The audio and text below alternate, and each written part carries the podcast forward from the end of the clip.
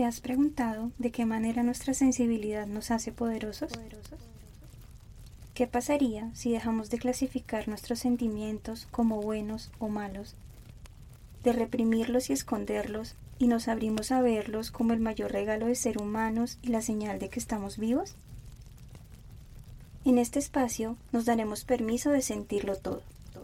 Nuestros sentimientos serán la llama que nos permita ver nuestro interior sin máscaras. Exploraremos y cuestionaremos las creencias que nos han sostenido y también las que nos han limitado en el camino hacia lo que soñamos ser. Encendamos juntos la llama de la transformación. Acompáñame en un viaje de autodescubrimiento y liberación. Encuentra aquello que estás listo para soltar, aquello que ya no te define, y deja que arda.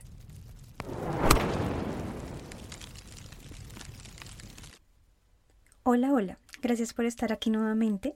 En el episodio de hoy quiero comenzar con una pregunta. ¿Han detallado alguna vez en un elevador cuál es el botón más desgastado de todos? Si se detienen a observar, muy probablemente encontrarán que es el botón de cerrar. En promedio, la puerta de un elevador tarda 5 segundos en cerrarse, pero al parecer esto nos parece demasiado tiempo. Mucho espacio de espera, así que presionamos una y otra vez el botón pensando que de esa forma se cerrará más rápido. Sí, pertenecemos a la sociedad de la instantaneidad, la prisa y la inmediatez. Todo lo queremos ya.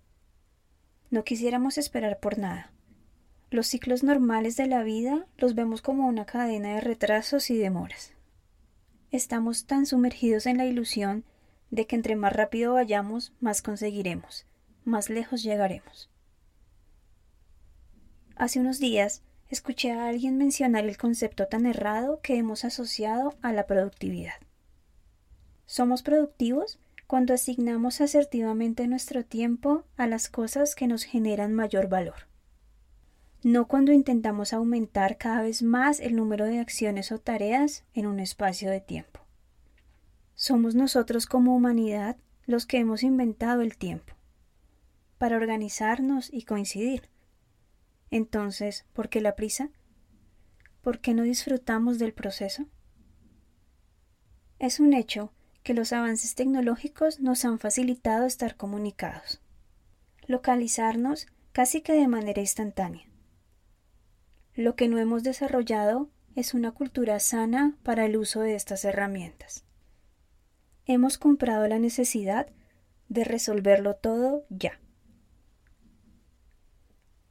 asumimos la obligación de estar disponibles para todo el mundo y exigimos a los demás los mismos términos.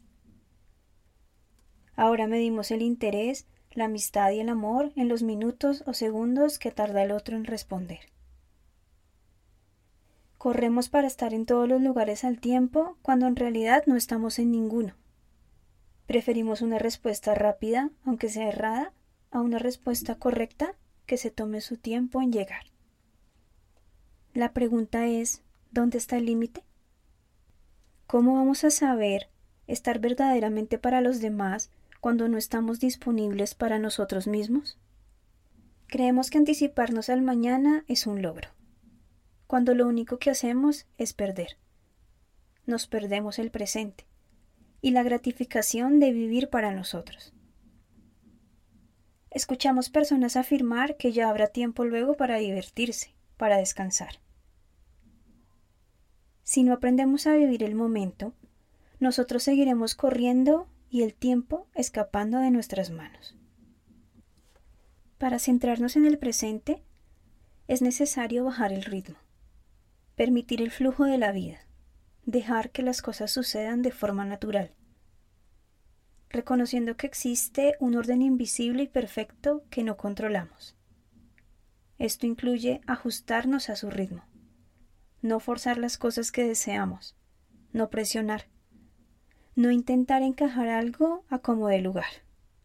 Incluso soltar su búsqueda permanente y dejar que aquello que anhelamos nos encuentre. Amanece cada día y no tenemos que hacer nada para que suceda más que disfrutarlo. Tampoco podríamos hacer algo para detenerlo por más que lo quisiéramos. Me he visto en muchas oportunidades envuelta en el afán de tener todo ya. He forzado vínculos con personas inadecuadas por no querer entrar en un estado de espera de lo adecuado, lo guiado y lo indicado. Como si pudiera la fuerza hacer que algo encaje con lo que busco y lo que merezco. He visto al otro y me he visto a mí misma interpretar papeles fabricados por la mente y sus expectativas. Me ha costado detenerme a elegir y esperar el instante sagrado en vez de optar por lo instantáneo. Al final, me he quedado con la idealización de relaciones ya listas, pero vacías en el fondo. Como una sopa instantánea, que satisface en algo tu hambre momentánea. Y sí, es que elegir con hambre es de las peores decisiones. Pero ese es un tema para otro podcast.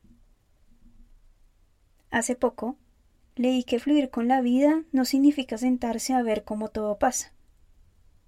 Significa hacer elecciones y con ellas renuncias. Así que en este momento de mi vida al fin lo entendí. Prefiero la sopa hecha en casa, esa en la que se eligen los mejores ingredientes, la que se prepara con amor y dedicación tome el tiempo que tome. La que se cocina a fuego lento y se disfruta con la misma calma. Descarto la vía rápida y elijo aquello que se trabaja y se construye. Renuncio a la fantasía de lo instantáneo. Con nuestro trabajo personal sucede lo mismo. No existen fórmulas mágicas para sanar, para avanzar, para iluminarnos para llegar a ser nuestra mejor versión. Y si alguien te lo ofrece, cuestiónalo. Es el camino el que tiene el poder de transformarnos. Y claro, tu camino es solo tuyo. No es como el de nadie. Puedes sostener una luz e iluminar a otros si así lo deseas. Pero cada quien tiene que recorrer su propia ruta y de la forma que elija.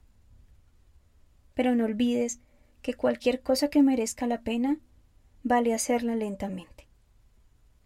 La mente nos puede hacer pensar que si no tomamos una acción rápida, veremos pasar oportunidades.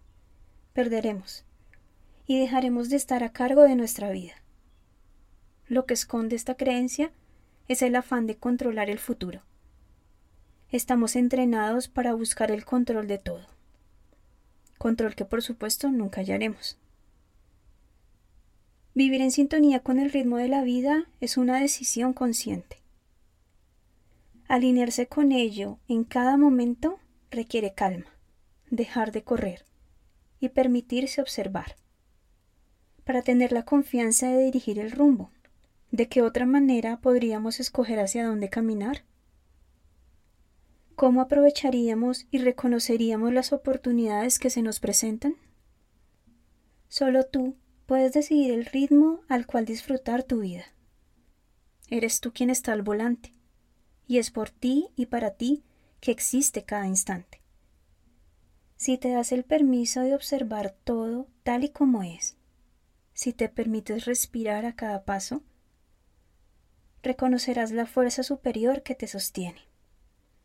Entonces, ¿esperas el instante o eliges lo instantáneo?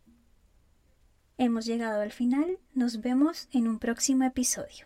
Bye bye.